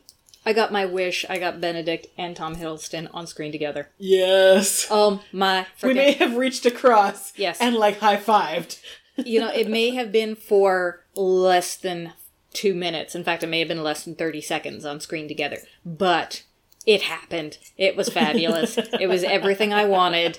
And I'm still riding the high. Yeah, and I've seen various reviews too from people about the humor in the movie, and I think part of it is the director this time is a he's a New Zealand director named Taika Waititi, and he I have seen one of his other movies, and I've heard about one of his other movies. Um, and the sense of humor in the Thor movie is very similar to Okay. his other movies. He did a movie a movie I really enjoyed called Hunt for the Wilderpeople, which was really cute. And um, he also did one, a really one that I kind of want to see now, um, called uh, "What We Do in the Shadows," Okay. and it's about vampires. Interesting. But I think it's like it's. I think it might be mockumentary-ish, um, and it's it's supposed to be, and it's you know about vampires, but I think it's it's fairly goofy. okay. Um, but yeah, so the the tone of the humor I noticed in Thor is very similar to his other movies, especially for the character that he does the voice for, uh, which was the big sort of rock. oh, guy. yeah. Yeah. Korg. Yeah, yeah, the one who the one Yeah. who has the New Zealand accent, basically. The guy who was, uh, got thrown in jail for starting a rebellion. Yes. Yes. So Love uh, it.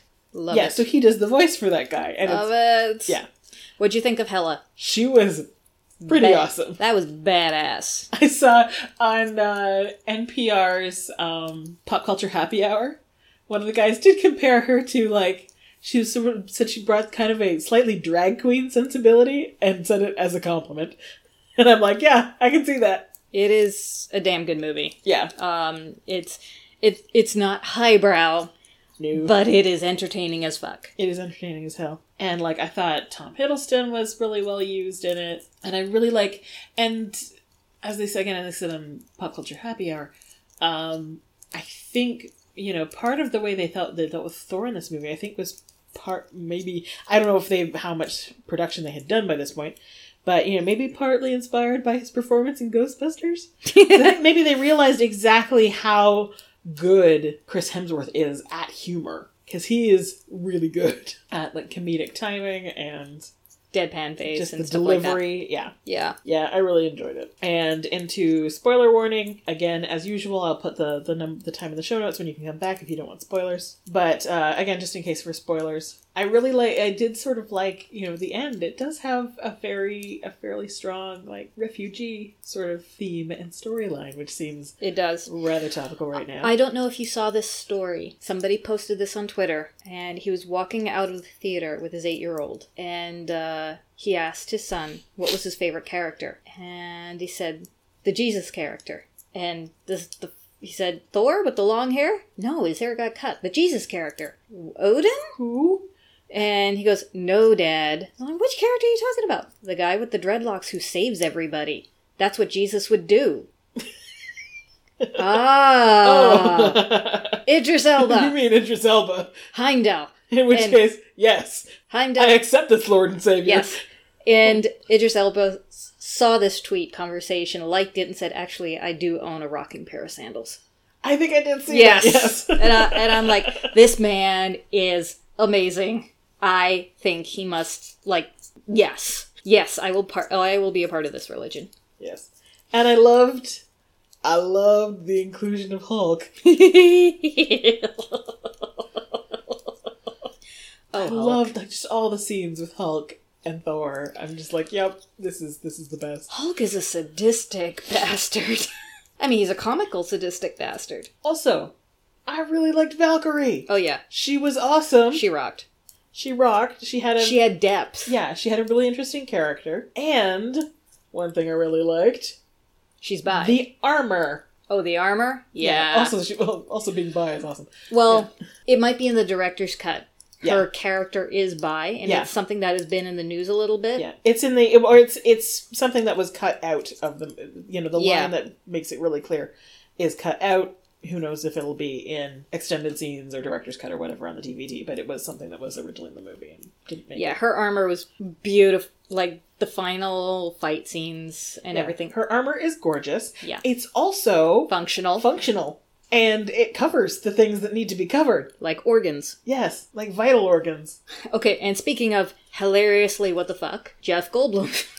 Yes. Oh my god. Well, I mean, Jeff Goldblum is basically Ch- playing Jeff Goldblum, but like I will he be. does it so well I, though. I will be honest. I did not expect that. I expected something, but that wasn't it. but I was pleasantly surprised. yes. Also, by the way, we're in spoiler territory. Did they just go there with the Willy Wonka song? Yes, yes they, did. Holy crap. Oh yeah, and thinking of speaking of other little cameos, uh, hello, during that little play within a play, Oh, pff, yes. Matt Damon. Matt Damon, how did you get in this movie? I know a guy who knows a guy. Also, like it was, I it, it's one of the Hemsworth brothers playing Yes. Thor. Yes, it is. that, and Sam Neill, who was in Jurassic Park, and also in Hunt for the Wilderpeople, which is per, as as Odin. So it was sort of like, wait a minute, where did you guys come from? I know a guy who knows a guy. Pretty much. yeah, pretty much. I have worked with the director before. That was pretty cool. Hey, uh, you guys feel like doing a little bit of a play? It's only going to be a couple minutes long, but are you up for it? It's like a you know, it's like a day shooting. We'll pay you You in get to be in the new Marvel movie. We'll pay you in beer. Oh my god, Matt Damon playing Loki. that was hilarious. Uh, funny. But yeah, I really, I really enjoyed it. I have to admit, uh, Heimdall was was my favorite character. Mm, Heimdall. For more than I mean, Heimdall is a really cool character. He is. He's Even a, disregarding the part where he's also Idris Elba. He had a really hard. I mean, I, I don't know if this is just like me and my thing for the underdog, but he was basically doing Robin Hood shit, saving literal Yeah. lives, hiding citizens like in mass quantities.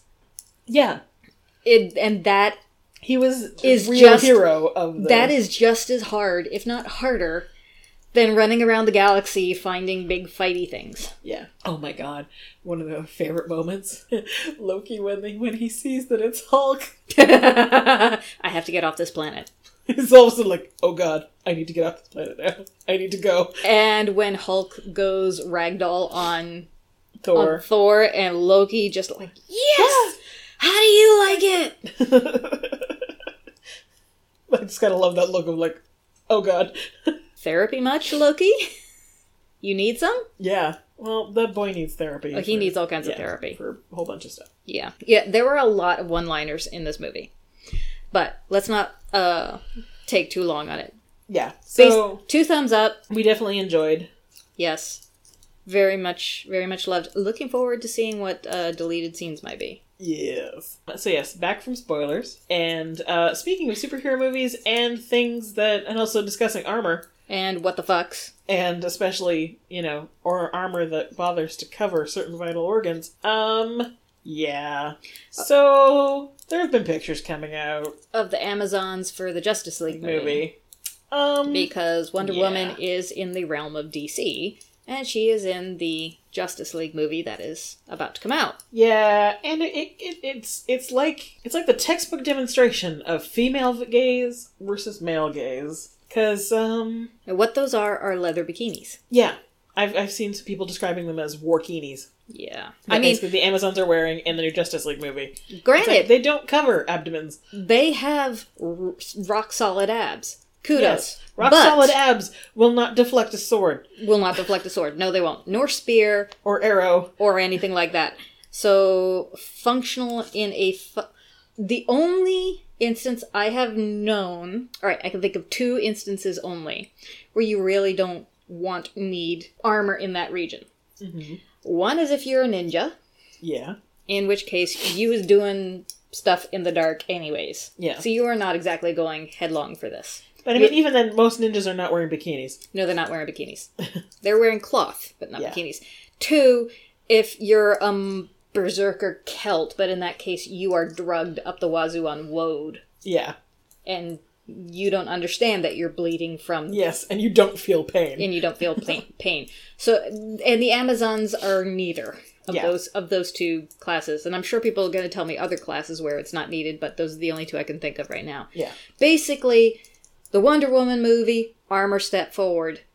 Justice League movie, armor step, Step back. back. Yes. Two different costume designers, from what I understand. Yes, one female and one male. Imagine Did that. guess about which? Which was which? Let's- So speaking of one, but speaking of Wonder Woman too, That- uh, chalk one up for Gal Gal Gadot. I think is how you actually pronounce it. I, I honestly don't know. I heard it okay, fine. How you pronounce it? I can't remember now. Sorry. Just call her Diana. well, she uh, chalk one up for her because uh, she stated earlier this week that she wouldn't sign on for a sequel to Wonder Woman unless Brett Ratner was uh, basically Bought out. bought out, banned from being having anything to do with it because of sexual harassment, and sexual assault ha- allegations. And as of like a couple days ago, looks like she has won. Yes. She is confirmed Brett Ratner will no longer be involved in making the follow up to Wonder Woman. And not only that, but the follow up Wonder Woman got uh, an earlier release date. I think by a month. November 2019? Yes. Yes. Still too far away, but yes. I mean, when something is that good, it is far away. Thank you very much, Gal. Yes. Thank you for taking that stand. And I'm so glad it worked. Yes. Because this bullshit in every field needs to stop. Yes. And like every single day, it seems like more people are coming out and exposing these creeps for who they are. So, and it might be, you know, it might be difficult when it's your fave, but It sucks, but yeah, it sucks, but it is rules, what it ap- is. rules apply. and other women need your support. Yes. So, on to happier things. Yes. Uh, let's just go to the straight to the other superhero thing. Character posters came out for Black Panther, and oh My, My God. God. Hell yes. Yes. I am 500% in for this. Yes. There, there. I have not seen. I think it. wa- I think it was said that the only two white guys in the movie poster are the two little guys, and it was uh, Martin and Andy Serkis. Andy. Yeah. And the joke was they're the Tolkien white guys Yeah, because they the both guys. they both appeared in in the uh, Lord of the Rings movies. yeah, and some badass women of color. Uh, uh. I cannot wait for this movie. And they're getting action figures. I heard. Yes. They're not getting dolls. They're getting action figures. Because yeah, yeah. I am so here for this. Actually, yeah, scrolling through the posters, let's see. So there's one, two dudes, one, two, three, four, Three dudes to uh, three dudes to four three women. people, three men of color to four women of color. Token white guy. Uh, four dudes, four men of color, five men of color, Okay. and another token white guy. But yeah, that's like. It's already more women of color than have been in all of the Marvel movies combined. From what I understand, or from what I'm glimpsing, I could be wrong when the movie comes out, but all of the palace guard, so to speak, and the king's guard and the king's bodyguard, they're all women. Yeah. Because you remember in um, uh, Civil War, it was. Yeah. The woman came out and said to Black Widow, move or you will be moved. Yeah. Yeah. Yeah, she's one of his bodyguards. Yeah. And it is. awesome. It is like that in regiment form in the trailers, and it is awesome. And the technology, and the culture, and the I'm like, oh, I cannot wait. I cannot. This comes out on my husband's birthday. I am so, and I am. It is. It is something to look forward to. Hey, hey. Tell you what, if you're single, don't worry about Valentine's Day. This is for you because this comes out February 16th, and if anybody asks, just tell them you are going to have a fucking awesome time yes. because that's what's going to happen. I cannot wait. You know, and I'm also I'm just so excited to see this too for all the fans of color yeah, who who need to be represented. Yeah. And I mean, that was one of the things, just thinking of this now, that was one of the things I sort of, you know, had that moment of, you know, when I was dressing up as Belle. And it was like, you know, I realized, you know, had that moment of like, yeah, this is how, you know, this character has meant so much to me because, especially when I first met the character, I was a kid who really liked to read and who was kind of a weirdo for really liking to read. And I would read and walk at the same time and read and do other things at the same time with my nose in a book.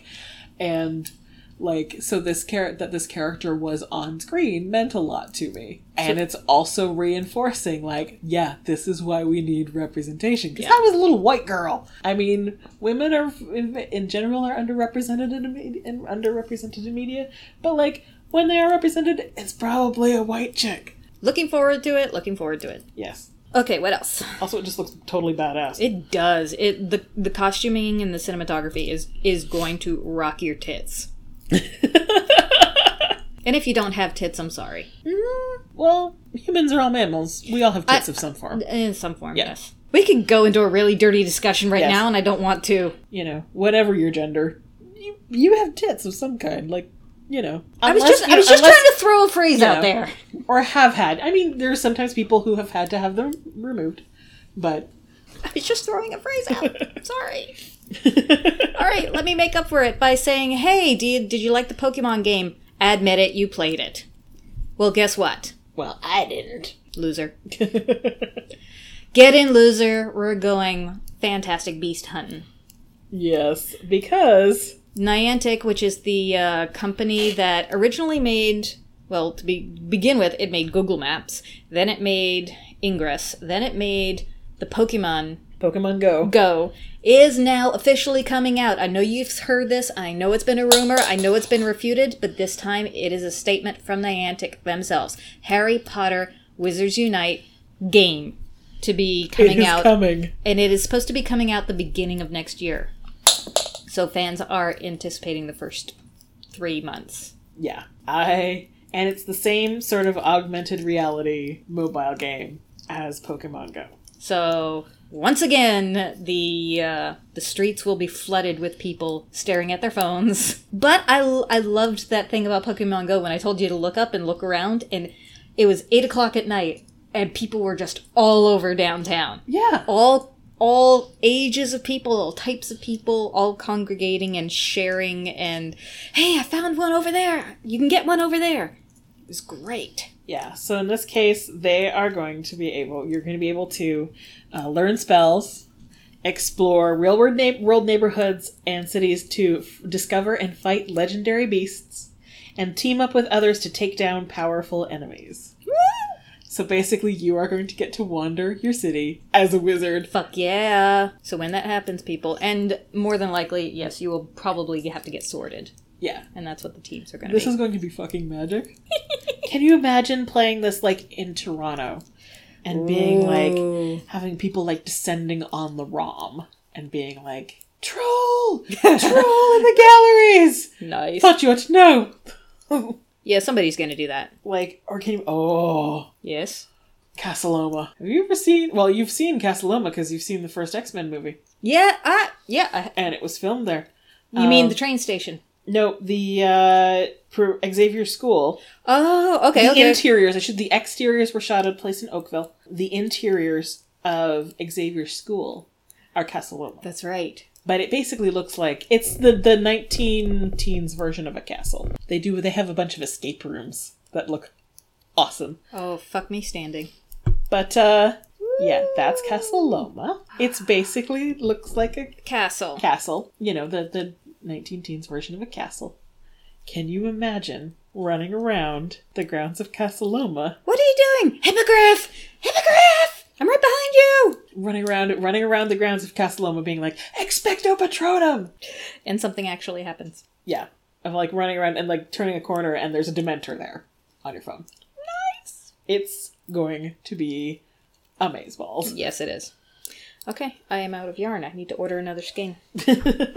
Yeah, I am so excited for this, and I am weeping for my data my data plan. Yeah, yeah. There, there's always a, a, there's always a payment for the for the magic. Yeah, I'm gonna have to look in at you know my my options for data plans because yeah, just imagine. It's gonna be so awesome, like running around Toronto. Yeah, there's this. This is just from a post on their blog that I'm looking at. So like they, you know, they say stay tuned to our social channels for updates as we work to bring this game to life. So yeah, if you follow them on Twitter, but the if you search for them, I'm sure you'll be able to find their Twitter. It's Niantic Labs, N I A N T I C. And uh, something other else amazing that came out recently. Our first look Oh yeah, at Jodie Whittaker and her outfit as the new Doctor, as the new Doctor. and it is a pretty pretty easy cosplay. Yeah, Pretty, and a comfortable cosplay too. Yeah. No armor. yeah, yeah. She's just wearing like boots and Those look looks like- like stripy socks. Pants that have been rolled up. Yeah. Pants that have suspenders that have been rolled up. And then a shirt with like a little rainbow sort of stripe across across the middle of the chest. And then a sort of long gray coat with again sort of that stripy thing just on the inside of the collar. It does look fairly eclectic. which is suiting for the doctor. Yeah. We've had a couple of doctors that have been in neutralish Yeah. suits and or leather jackets. So, you know, this is a little bit of a flashback to, you know, the earlier doctors had a little bit more of eccentricity. I mean, someone uh, on Twitter did say it does look a little bit like Mork and Mindy. From- well. it's true.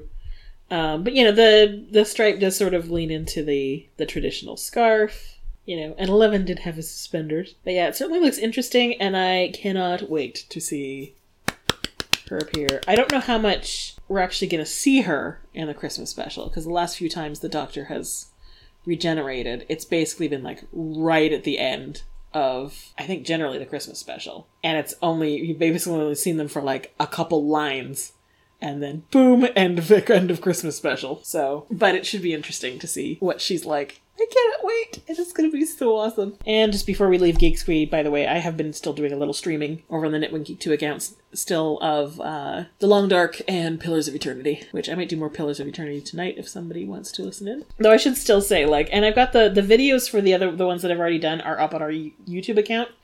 Um, I'm still ironing out some of the kinks. But if you want to watch the stream, best to look for our Twitter account because I usually tweet out, hey, I am streaming right now once I'm actually, like, once the stream is actually up. Okay, so we know that at this point, if you haven't already figured out your holiday knitting, don't pick up anything new now. Yeah, because it's it's getting down to crunch time. Yes, so we are going to encourage you with some uh, cravings, covets, and crushes that you don't have to make. You just give. Yes, and there's some really nice stuff. So, cravings, covets, and crushes. Uh, one of the things that we found recently, and which has a, tap- a topical addition, uh, is a store called Curselets.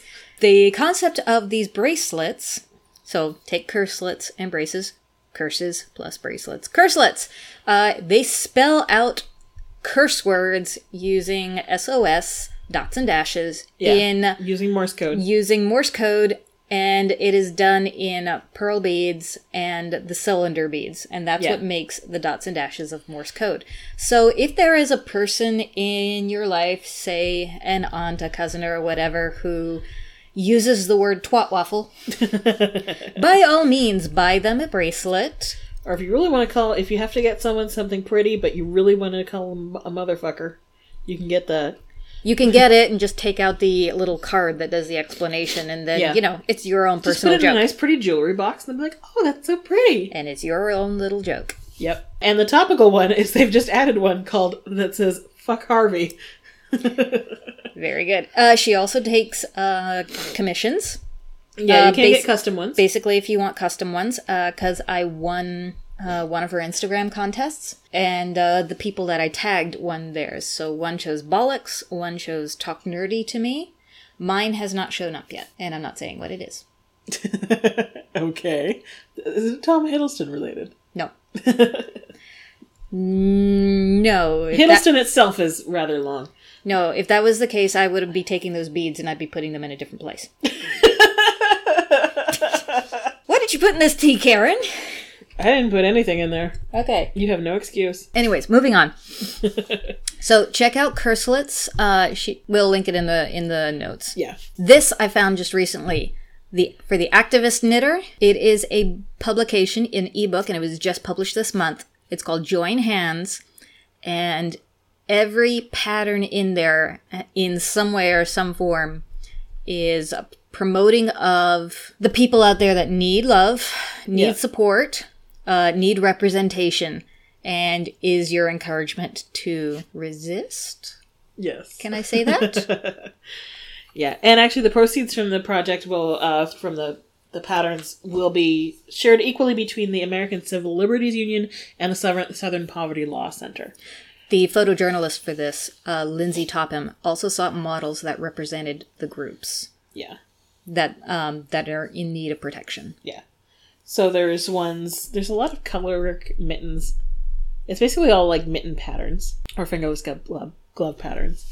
There's one that's uh, Andrea Rangel's done called 51% that shows picture of the Earth and the female symbol and says 51% to remind people that technically we are a majority. And then say resist on the palm of the mittens. There's the, the kitten mittens, Pussy Grabs Back by Mary Jane Mucklestone. There's a, uh, a nice, more muted set that says "Love More," and they are just colorwork mittens that have two hearts on the back, love in one heart, more in the other. Yeah.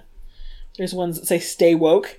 I like those. I like those a lot. Yep. And uh, ones that say we must do better around the cuff. Those are the ones that say you are safe with me on the back and have the safety pin on the palm. They're really cool. So this is for uh, the knitting activist in your life. Yes. You can always gift them the pattern book, Yes. even if you don't have time to actually make. Because remember, in Ravelry download the Ravelry downloads do have the option of send as gift. And then we also have a website where you can buy stuff and do some good. I think I heard about this this website from another website. Mm-hmm. Box Lunch. You are able to buy merch from things like Disney, Marvel, Star Wars, Star Wars, all of these things. And there's T-shirts, there's jackets, there's luggage, Sailor Moon, Night Before there's Christmas. jewelry, there's stationery, there's Funko, there's all kinds of stuff. Yeah. And every time you buy something, Totoro. they help the organization that they're paired up with to provide food in Feeding America. That was it. Yeah, they're partnered with the charity Feeding America. Spend ten dollars in box lunch stores or at boxlunch.com, and we'll provide help provide a meal to a person in need. So far, they've donated over 11 million meals. That is not bad. Yeah, So if you are going to do uh, merchant shopping for Christmas, for stocking stuffers, or just for you, by all means, Yep. use this avenue, and you will be helping somebody at the same time. yeah, yeah. It says they by secured by Feeding America on behalf of local member food banks. You can read all about it's sort of the top uh, left corner of the site. They've got some. They've got a little link there that says "Learn More," that where you can go and see more about what they do, and they've got all kinds of stuff. I saw the Hela Funko. Did you see the Marvel Loki Master of Mischief, Mischief Oh, cologne? good God. But they have the Hela Funko. all sorts of techie stuff. Video game. Oh, there's Doctor Who. They have the Harry Potter remote control wand. There you go. Oh boy. But yeah, lots of cool nerdy stuff. And then uh, I I really love the enamel pin thing that is going on right Yes, now. I do I'm so tempted. I am so tempted. So there's a whole bunch that we have found. This is for stocking stuffers, or, you know, if you just want to put a little bit of flair to a project that you've already finished. Yes. Uh, there's one here from Bombasine that's B O M B A S I N E dot com called the Angry Feminist Knitters Club. It is a round enamel pin as the words going around the edge, and in the middle is an is an enameled heart, anatomically, not not emoji style, pierced skull and crossbone style with uh, Knitting knitting, needles. needles. yes, this is not the cutesy emoji uh, pin. This is the get shit done pin. Yeah, they are currently sold out, but you know, keep an eye on it. Stitch and Witch, looking at one of their, their other lapel pins. There's a little witch hat that says she's crafty. There are some other really cool pins on there. There's ones from the Woolly Thistle, which is a yarn store, and they have ones for the Shawl Society. It's very elegant looking. Yes, which is also, I think, a um like a design, a series of designs Okay. as well that I think you can find in Ravelry. But I love the the pin. There's also Shiny Apple Studio on Etsy has the. I'm gonna try and pronounce this. It's Latin. I don't know Latin. So facio ergo sum. I make, therefore I am. And it is a shield style crest Yeah. cut into quarters with the Latin on a banner running across what you would consider the waist. Yeah. In the top left is a silhouette of a yarn ball with needles. Top right, it is paper and pencil. Top uh, bottom left, it is a cup with a saucer. I presume to be tea, coffee, or whatever your imbibement of choice. And then the bottom right is a heart. And I think that speaks to a lot of the knitter crew. I just saw one of the other ones they have. It's Scout's ham costume from To Kill a Mockingbird. The end where she has to dress up as a ham for a school play. I love this enamel pin craze. Yeah, I've seen some really cute ones. And then for the RPGer in your life, This is beautiful. Um, I've discovered, I found the images randomly on Pinterest and followed it back to the publication. Volume 1 is no longer available. You can only find that in the compilation. There's Volume 2, and then there's a compilation which has the two of them together but is naturally twice as costly. This is Baby Bestiary. So think of all of those things that you run into in D&D games or Pathfinder games or anything like that. So we are talking dragons, trolls, uh, nagas, medusas, puppy, you know, dogs with three heads, um, griffins, and things like that. They were all babies at some point, and this person has collected them. They have little stories that go with them. Not so much stats as much stories yeah. which I am all about. But imagine a little Medusa sitting on the side of a riverbank holding a cute little frog that she has turned into stone, but it's still a cute little frog. like a hydra, a baby hydra with all seven of its heads coming out of an egg. Like making the most terrifying, nightmarish animals adorable little babies. So this is for the RPGer in your life. I, I've seen a lot of the artwork on Pinterest, and there is a picture of somebody throwing a a, a bone for a three-headed puppy. there is a baby minotaur, and where a cowbell usually hangs is a pacifier. Aww. And like the gri- the baby griffins literally are half kittens and half chicks, right down to the egg fluff that it, they've just come out of. It is it is really really really good art, and it is very specialized. And I think with the uh, compilation, there's only so many in print, Yeah. and that's it. But there is the second edition. You can find these on Amazon.com. I could not find Yeah. them on Amazon.ca. And I looked. you know, you're going to find it around the same section as you find things like Tomb of Annihilation and, you know, Critical Role Tal'Dorei campaign book, which, you know, is another thing of beauty. But, anyways, Baby Bestiary coloring book. yes, it has a coloring book too. Yeah, as you were saying, like, you know, BT dubs, if you're a Critical Role fan, remember the Tal'Dorei campaign setting book is out. Mm-hmm. I may have that on my Christmas list because I took Margaret had it when we were there in Rhinebeck, Oh. and I took a quick, th- just a quick little thumb through it, and it's like, I want all this. Yeah, my I want. There's so much information. My in. Secret Santa list, just in my family Secret Santa. yeah, Yeah, I'm the one that made the Secret Santa, you know, party the stipulations and everything, and you and I did the website that makes the mix, and yeah. yeah, I made sure to set the price amount so that it would It would include that. It would it would it would be able to cover that, yeah, and I put it on my list. there's there's just so much information in it. I want it all. I Yeah, I wanna, know. I want to grab it and just shove the information in my brain. It's like so much backstory and stuff for Tal'Dorei and the, the world of Critical Role, and I want it all. the only thing that could be there's only one way it could be better if Matt Mercer did an audiobook. I was gonna say, if Yeah. Matt Mercer read it to Yeah, if Matt Mercer read it. Yeah, he'd have to do an audiobook. Yes, but anyways, you. anyways, moving on. I think that was it for the stuff that we had found. Yeah. Oh, did we cover enough? I think so. Ooh, That was a lot. that was a lot. we will try not to do Um, we'll try and get at least one more done before Christmas we Yeah. break because I'm going to be in the Bahamas for the Yeah. second half of December. Yeah, and I think we're gonna have to sort of get used to like Doing this more often. yeah, recording well, recording on like weekday nights when we can find Yeah. them, or like, and also you know recording over Skype or whatever, so that we can you know if so that if we have like only an hour, hour and a half, like we can just sort of get down to it and record instead of you know you having to drive here and that sort of stuff. So We'll manage. We'll yeah, we'll manage. figure it out. Um, and until then, remember, like we do every Saturday, we do have the Virtual virtual, knit knit night. night. And I mean, I post the link. It's actually basically I f- I finally figured out after months of doing this that oh yeah, basically you can click on the link at any time. It's not like the room ceases to exist entirely, like when there's nobody there afterwards. Like when it finishes, it doesn't. You can click on that link later, and it will open a chat. There might It not is be a any- room of requirement. yeah, there, yeah, it's a room of requirement. Um, it there may not be anyone else there, and you know Saturday night at you know seven thirty ish, eight o'clock ish, Toronto slash sort of New York time is generally when we sort of arrange to be for people to be there. But like you can go in there pretty much any time if there was other people. If there's people in other time zones who have like a better time slot for them or something, like feel free to post on the group and say, "Hey, does anyone else want to get together on, you know, these times or whatever?"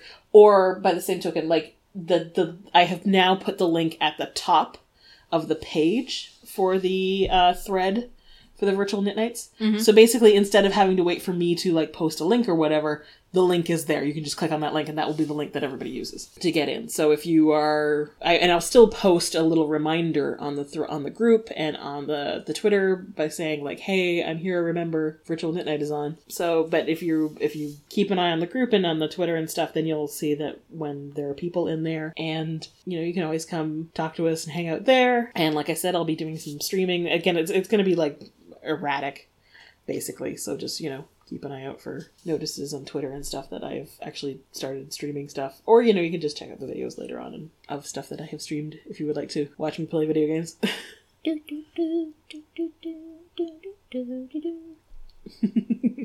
yes. Uh, and happy Thanksgiving to all of our American listeners because yep. that's going to be happening. Thanksgiving in yep. the States. That's going to be happening in a few days. Meanwhile, so it, it is full fledged Christmas mode up here. Yep. And I think that is it for now. Okay, everybody, bye bye. Bye. Thanks for listening. You can find old episodes on iTunes or at our blog, where you can also see our show notes and comment. That's at knit1geek2.emptypockets.org. K N I T 1 G E E K 2 dot mt dash p o c k e t s dot org. You can also find us on Twitter and Periscope at knit1geek2. You can contact us at knit1geek2 at gmail.com and search for our group on Ravelry using knit1geek2. There you'll find other knitters who enjoy geeky stuff that you can squeal along with, and also where you can find updates on new episodes. And remember, in space, no one can hear you squee. My peanut's gonna start crunching our food.